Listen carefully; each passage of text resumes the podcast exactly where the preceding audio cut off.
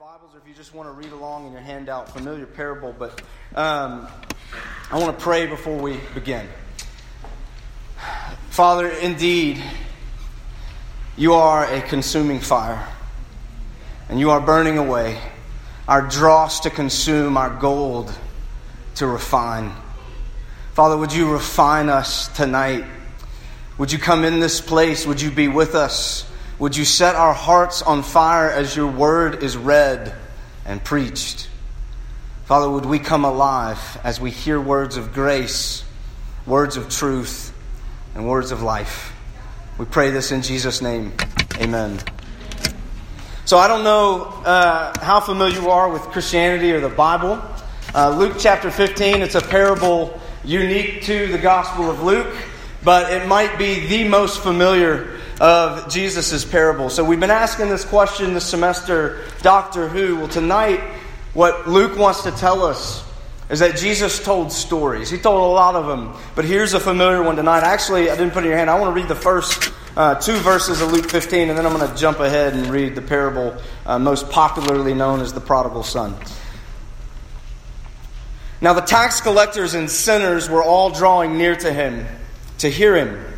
And the Pharisees and the scribes grumbled, saying, This man receives sinners and eats with them. And so he told them this parable. Skipping to verse 11. And he said, There was a man who had two sons. The younger of them said to his father, Father, give me the share of the property that is coming to me. And he divided his property between them. Not many days later, the younger son gathered all he had and he took a journey into a far country. And there he squandered his property in reckless living. And when he had spent everything, a severe famine arose in that country, and he began to be in need. So he went and he hired himself out to one of the citizens of that country, who sent him into his fields to feed pigs. He was longing to be fed with the pods that the pigs ate, and no one gave him anything. But when he came to himself, he said, How many of my father's hired hands have more than enough bread? But I perish here with hunger. I will arise and go to my father, and I will say to him, Father, I've sinned against heaven and before you. I am no longer worthy to be called your son. Treat me as one of your hired hands. And he arose and he came to his father, but while he was still a long way off, his father saw him and he felt compassion. And he ran and he embraced him and he kissed him. And the son said to him, Father, I have sinned against heaven and before you. I am no longer worthy to be called your son. But the father said to his servants, Bring quickly the best robe, put it on him, and a ring on his hand, and shoes on his feet, and bring the fattened calf, and kill it, and let us eat and celebrate. For this my son was dead, and is alive again. He was lost, and is found. And they began to celebrate. Now his older son was in the field, and as he came and drew near to the house, he heard music and dancing. And he called one of the servants and asked what these things meant. And he said to him, Your brother has come, and your father has killed the fattened calf, because he has received him back safe and sound. But he was angry, and he refused to go in. His father came out and entreated him, but he answered his father, Look, these many years I have served you, and never disobeyed your command. But you never gave me a young goat that I might celebrate with my friends. But when this son of yours comes who has devoured your property with prostitutes, you killed the fattened calf for him. And he said to him, Son, you are always with me, and all that is mine is yours. It was fitting to celebrate and be glad, for this your brother was dead and is alive. He was lost and is found. This is God's word for us tonight. The grass withers and the flowers fade, but the word of our God will stand forever. Again, if you if you grew up in or around the church, there's no telling maybe how many times you've heard this parable. Uh, there's one one of my favorite commentators on this parable is a guy that's actually well versed in uh, Middle Eastern culture, and he said something like this about this parable. He said, "The more familiar a parable is to you, the more that it cries out to be rescued from the barnacles that have attached itself to itself over the centuries. I love that quote, right? Because that, I think that rings true for this parable. It's one of those parables that we just automatically assume we know what it's about or we know where the speaker, the guy up front's going to go with it, right? And I don't pretend to offer you a, a the ability to pull the barnacles off for you tonight. But I do want to look at this in a, in a way, uh, maybe in a tone uh, of which we've gone the whole semester, of learning more about who this Jesus is and why he would tell a parable like this. And what so many people know about this parable, they know about the blatant sin of the, of the prodigal, right? That's why most people refer to this parable as the parable of the prodigal son, because that's the one that sticks out. It's the, the one that goes off and just acts like an idiot and wastes everything. But when he comes back to his father to ask for forgiveness, his father doesn't even let him finish the speech, right? Before the father is on him and he's robing him and he's kissing him and he's feasting him and he says, Don't say any of that. You're my son. And it's, it's, it's, it, it, obviously sticks out for the lavish forgiveness and grace of the Father here, right? Um, in most hymnals, if you're familiar with hymnals, uh, if you look through hymnals, especially the ones that have old songs in them, you'll notice that the most, most titles to most hymns is actually the first line of that hymn. If we were going to use that rule with this parable, think to yourself, look for yourself, verse 11, what would be the name of this parable? Well, I think it would rightly be there was a man who had two sons. Because that's why I read the first two verses of this chapter, because the whole reason that Jesus tells this parable is because there were two types of people that were gathering around him. There was the riffraff, the sinners, right? By the way, the kind of people that you yourself would not have wanted to be around. These people are flocking to Jesus. And then on the other hand, you've got these righteous people. By the way, the type of people you would surround yourself with because it would make you look good. Those kind of people are grumbling. And they don't like the fact that the riffraff are flocking to Jesus and Jesus isn't turning them away. And so, in response to that, he tells this parable. A man had two sons. All right? And this is the picture. I, I think this is a picture worth thinking about. This is not a crowd around Jesus with tissue in hand, sniffling as Jesus tells a beautiful story of grace. I can actually, with some assurance, tell you that most people who heard Jesus tell this parable would have been offended. So, with that in mind, let's look at this parable. Three things there I've got for you in your handout the essence of being lost, the consequences of being lost, and the remedy for being lost, all right? So, the essence of being lost. The essence of being lost is not found solely in the prodigal. Again, a man had two sons. So, if we're going to think about what is the essence of being lost on Jesus' terms, we have to look at both sons. And that's precisely why Jesus told this parable. So, let's deal with the younger son, the prodigal, because he comes first, right? The key with the younger brother is actually kind of understanding what he's asking for. He comes to his father and he says, Give me the share of property that's coming to me. And so here's the thing the offense of this parable starts right there. Okay? When, y'all know this, you know, we're not really in the same culture anymore, but when does a child receive their parents' inheritance? When their parents die. So, this is what the son going to his father is saying Father, you are better off to me dead. So, could you make that a reality to me? That's what he's asking, right? Give me what's coming to me, right? And when this, in this culture, as it worked, when the father would die, the oldest would get two thirds of all the estate, uh, and then any other children after that would split the remaining third. But here, a man had two sons, so this one gets a third. But here's again um, to add insult to injury, the father now has to liquidate one third of his entire estate. This is not, they didn't have ATMs back then. It wasn't like, let me write you a check or go to the ATM and get some cash. This would have been days upon days of a process of business dealings, transactions, bartering to liquidate all this stuff to give it to the younger brother to fulfill this request. So again, the parable is shocking right out of the gate, one thing after another. Not only does the son ask for this, but the father does it. He just does it. There's no hint of him pushing back at all. And so think about this. Think about the younger son in these terms. The younger son would have been a part of this family for years playing his role, doing what was expected of him, right? Been there to this point, living as a son.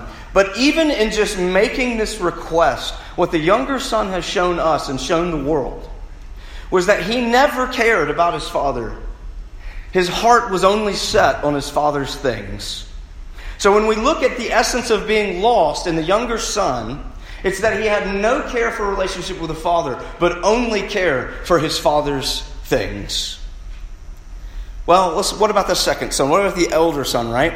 Because again, Jesus tells us that a man had two sons. Well, where is this older son? Well, here's again an offense of the parable, but this one's implied. The elder son is completely silent.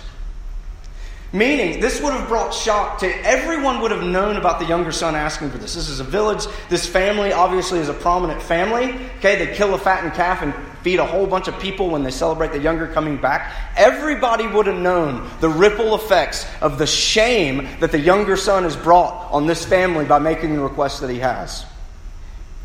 And the elder brother is nowhere to be found. There's nowhere to be found. Later, there is reconciliation, but the elder then comes and refuses to join in. And so, actually, you see two equal halves of this story. The first half, the younger brother brings shame on the family in his request. But then, in the latter half of the story, there's now another crisis because the elder refuses to take part, adding yet another disgrace to his father. And again, it's just blatantly obvious that this was the greatest day in the father's life when the younger son comes back, and so he kills the fattened calf. This would have fed 75 to 100 people. People did not eat meat that often back then. This would have been a big deal, but none of it matters to the elder brother. What is that showing us?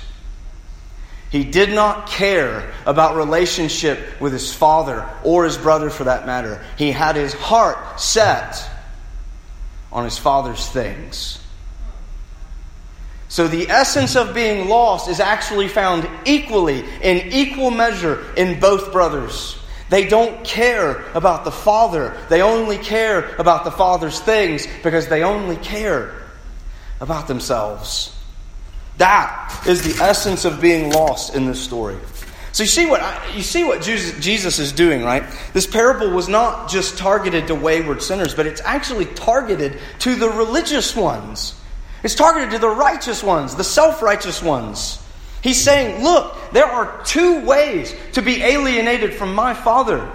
You can do it blatantly through irreligion and making all the wrong choices. But you can do it just as well through religion and through thinking you've made all the right choices. Jesus is saying that the gospel is completely different than anything you've ever heard of. It's not religion, it's not irreligion. It's not morality, it's not immorality. It's not moralism, it's not relativism, it's not conservatism, it's not liberalism, it's no ism that you can think of. It's a t- different thing altogether. Tim Keller, pastor in New York, he puts it this way He says, In the gospel's view, everyone is wrong, and everyone is loved, and everyone is called to recognize this and change. I love that. In other words, what the gospel tells us is that we're all lost. All of us. There's not somebody who's more lost than the other one. That is the essence of being lost. And this is where this really hits home for me because you see, in our culture, I don't know if it's a social media thing. I think social media has definitely exacerbated it. But um, in our day and age, whether it's politics, whether it's religion, what, any subject you bring up, the problem in our culture today, I, I'm not an expert, but that's a hyperbolic statement. But the problem in our culture today is that in every issue, it's like you're only able to make two choices. You're either for us or you're against us. Every single issue that comes into our lives, we have this. So I've got more examples that I could say, but here's just a few, right? Like, I can't stand up here and tell you how against abortion I am without being assumed, at least by someone, that I'm some Christian fundamentalist, right? Who loves Rush Limbaugh or whatever. I also can't stand up and tell you here that, like, I want to repent of this thing called white privilege, even though I don't really even fully know what it means. Without someone assuming that I'm just some gushy liberal, right? Or, better yet, I can't bring this subject up in the church without someone automatically assuming I must have ulterior motives. God forbid, I just don't want there to be tension between people of color, right? I can't tell I can't stand up here as a campus minister on a college campus and tell you what I think is the very clear teaching of the Bible on something like homosexuality without someone assuming that I must think gay people are less than human. So then, all of that and many more examples to come, I also can't stand up here and tell you how I think most Bible believing, raised in the church people are some of the most pretentious and self righteous people walking this earth. Right? But at the same time, I also can't tell you that if you live life however you see fit, you are plunging headlong straight into hell. It's the ultimate catch 22, right? What if in the gospel there's a third way? What if there is another way? What if it doesn't have to be so either or, so black and white in the ways that we have done it for so long? Peoples have been doing it for so long, century after century, right? What if there was a gospel way where a community of people, that's going to sound really good on the podcast. Uh, anyway, um, what if there was a gospel way where a community of people who believed the gospel, who believed the gospel told them that seriously, for matter of fact, you are no different than anyone else? Or that our fundamental problem, our most fundamental problem, is that we are all estranged and alienated from our Father. Whether we're religious or irreligious. That is the essence of being lost. The essence of being lost is that we all are. That's it. Let's move on here to the consequences of being lost friend of mine, campus, RUF campus minister at South Carolina, Sammy Rhodes, he wrote an article uh, for Desiring God a couple of years ago uh, as the school year got started up. And the title of it was College Doesn't Change Your Heart, It Reveals It. Uh, and in this uh, article, one of the things that he brings up is that there are basically two fundamental questions that all of us are asking in life. And I, I think you, he borrowed this from another author, but I think it's so true. There's two fundamental questions that all of us tend to be asking in our lives, at least in how we live them. Am I loved? And can I get my own way? And there's nothing like college that brings these two questions to the forefront, right? Am I loved? And can I get my own way? Because you see, for most of you, you've had other people attempt to answer those two questions for you your whole life. And now you're in college, you're in this time of life where you want to know the answers for yourself. And the thing is, how you answer those two questions Am I loved and can I get my own way? How you answer those two questions in your life for the rest of your life will shape your life for the rest of your life. Am I loved and can I get my own way? What this parable shows us is the consequences of answering those two questions totally removed from relationship to the Father. That's what this parable shows forth. So, quickly, just three consequences that stick out really tangibly to us. The first thing that we see, we see this one in the younger brother. To find the answers to these questions apart from relationship to the Father, it starves us. It starves us. It literally eats away at our soul. We see this in the younger brother because when you put, when you put your highest hopes in things, it will inevitably destroy you and them. You cannot. This is why the Bible talks about idolatry, right? Idols this, idols that. This is precisely why.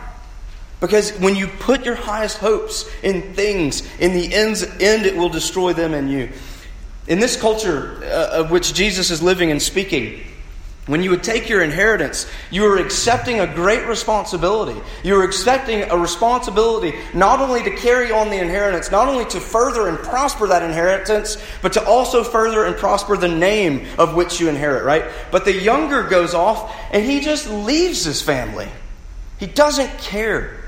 He forfeits any claim that he had to life and blessing because he leaves the family the culture, this culture was built on family. So, in essence, he forfeits life and security. And that choice starves him. It literally starves him of life and its blessings. Second thing it does, it enslaves us. This is the most tangible thing we see in the elder brother. Look at verse 29. His father comes out, and before they can even really start talking, he just says to his father, Look, these many years I have served you. The Greek word is the Greek word for bondage. This is what the elder brother said to his father Look, these many years I have slaved for you. What does the elder brother show in that moment? He has never known what it is like to be a son because he's lived his entire life as a slave.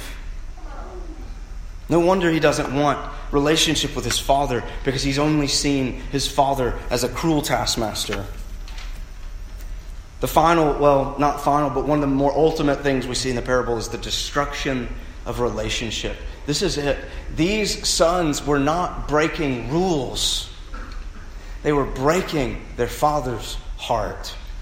They were breaking the very fabric of their family, and they didn't care. Both are saying to their father, To hell with you. Give me your stuff. So, back again, am I loved? And can I get my own way? Well, for the younger brother, if you're like the younger brother, what you're going to do is you're going to look to others and things to give you the answers to those questions. And what will either happen for you is either you will end up hating those things or hating those people because they disappoint you. Or they will end up hating you because they can't handle the weightiness of your neediness. Because no one can bear the weight of another person's soul. They weren't made to do that. Am I loved? Can I get my own way? If you're like the elder brother, what you do is you lord it over others. It can be anything, but you're constantly pushing other people to measure up to whatever standard it is that you have set in life. And you will either constantly be pushing them to measure up, or you will shrivel yourself under the weight of that burden because of your lack of assurance in whether you, or not you measure up. Either way, you're going to be a manipulator, constantly trying to get to the top. And again, you see both types of these people in the parable. That's why Jesus tells it. Some of you, look, some of you, you grew up the moral conformity route, meaning you grew up being taught, or at least believing, that if you just do the right things, everything will be okay. Right? It's the way of the elder brother. And if m- most of you, if you're honest and you grew up that way, you will admit it crushed you. And it is crushing you. And you've either found liberation or you long for liberation of plotting your own way, of plotting your own course in life. People back home might view you as the one that fell off the deep end, right? Because you're not measuring up anymore. Others of you, maybe you've come to a time of deep guilt and shame in your life because of the pain crushing experience of self discovery in some area. And so you actually fled to moral conformity of making the right choices because you thought that would offer you salvation. And you found it coming up empty over and over and over again. Still, others of you live like the younger brother, and you couldn't be prouder of yourself. But you see, the irony in that is that you are just as self righteous as the elder brother. You're just doing it differently. Others of you, again, you resent your own moral conformity because you've gotten to know some of those bad people and you've actually found them to be some of the most loving and realist people you've ever met in your life and you don't know what to do with it. I think about um, Creed. I love all the Rocky movies, but the latest one, Creed, um, about Apollo Creed's illegitimate son who becomes a boxing star, right? He spends this whole movie, he's trying to live up to his father's name. He's an illegitimate son, so there's an element of that, right? The final fight, he's never been a professional boxer, but he's somewhat holding his own, also getting the tar beat out of him with a professional boxer. And finally, Rocky looks at him and says, Look, I'm going to call it. And he says, No, you can't quit. I've got to prove it. And Rocky looks at him and says, You don't have to prove anything. You've already done enough. What do you have to prove? And Creed looks right back at him and says, I got to prove I'm not a mistake. And the whole movie comes together in that moment. Because what you see in that moment is that Adonis has lived his entire life reacting to the belief that he was a mistake. And he thought it was on him to prove that he wasn't.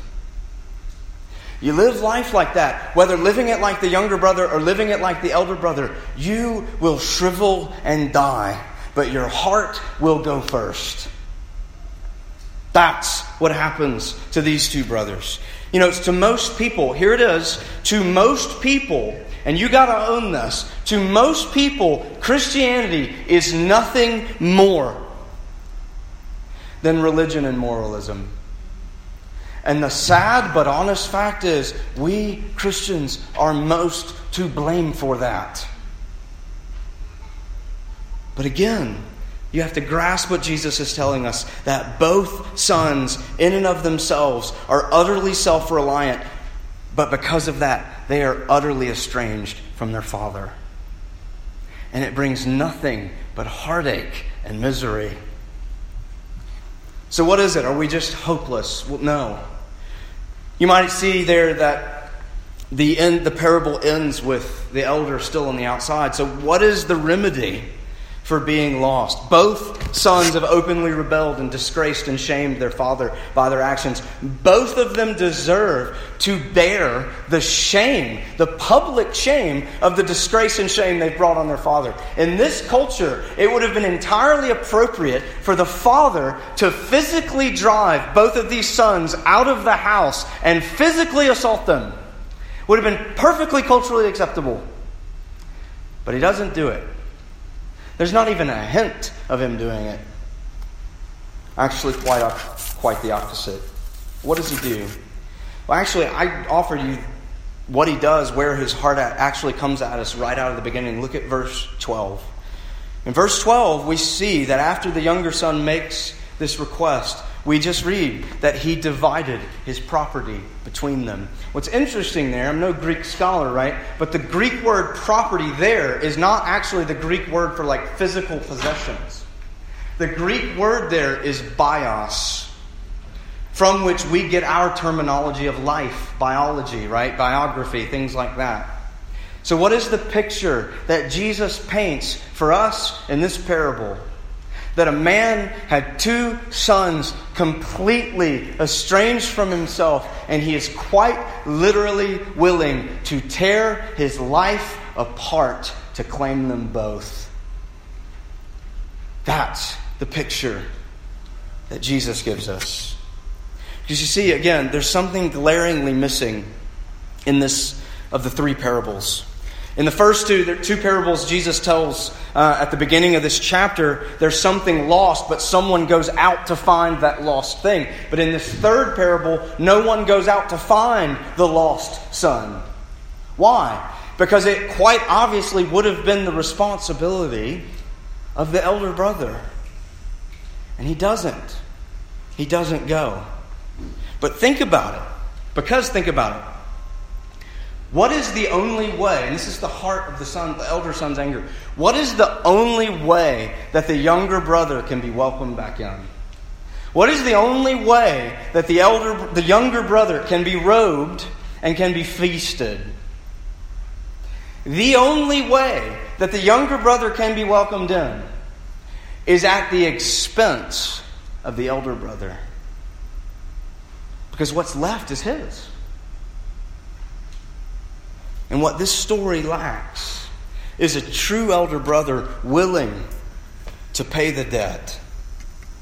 Now, again, think about Jesus telling this parable. At the end of Jesus' life, what do we see him doing? We see him crying out to his father.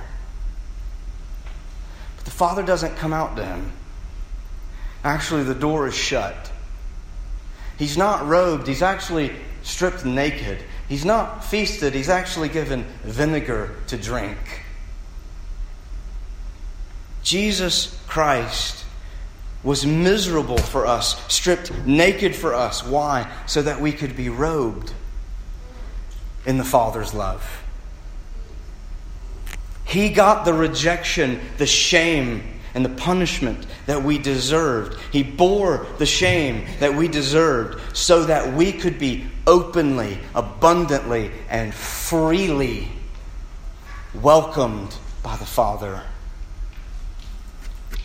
Here it is. We are all carrying around these broken, restless hearts. Am I loved? And can I get my own way? And this is what Jesus is telling you. Yes, you are loved. And know you cannot get your own way. You can't. Sammy Rhodes again puts it like this What do we need? We need a heart that has found its rest in Him. Restless hearts leave a wake of self indulgent or self justifying wreckage behind them. Only hearts that are resting in Jesus are able to embrace all of life with its thrills and its heartbreaks, with its ups and its downs, with the calmness and courage of one whose life is secure because it's tucked away with Jesus above. This is the beautiful thing about what Luke tells us. What tonight Luke tells us is that Jesus told stories. The question Luke leaves you with is what if the story was true?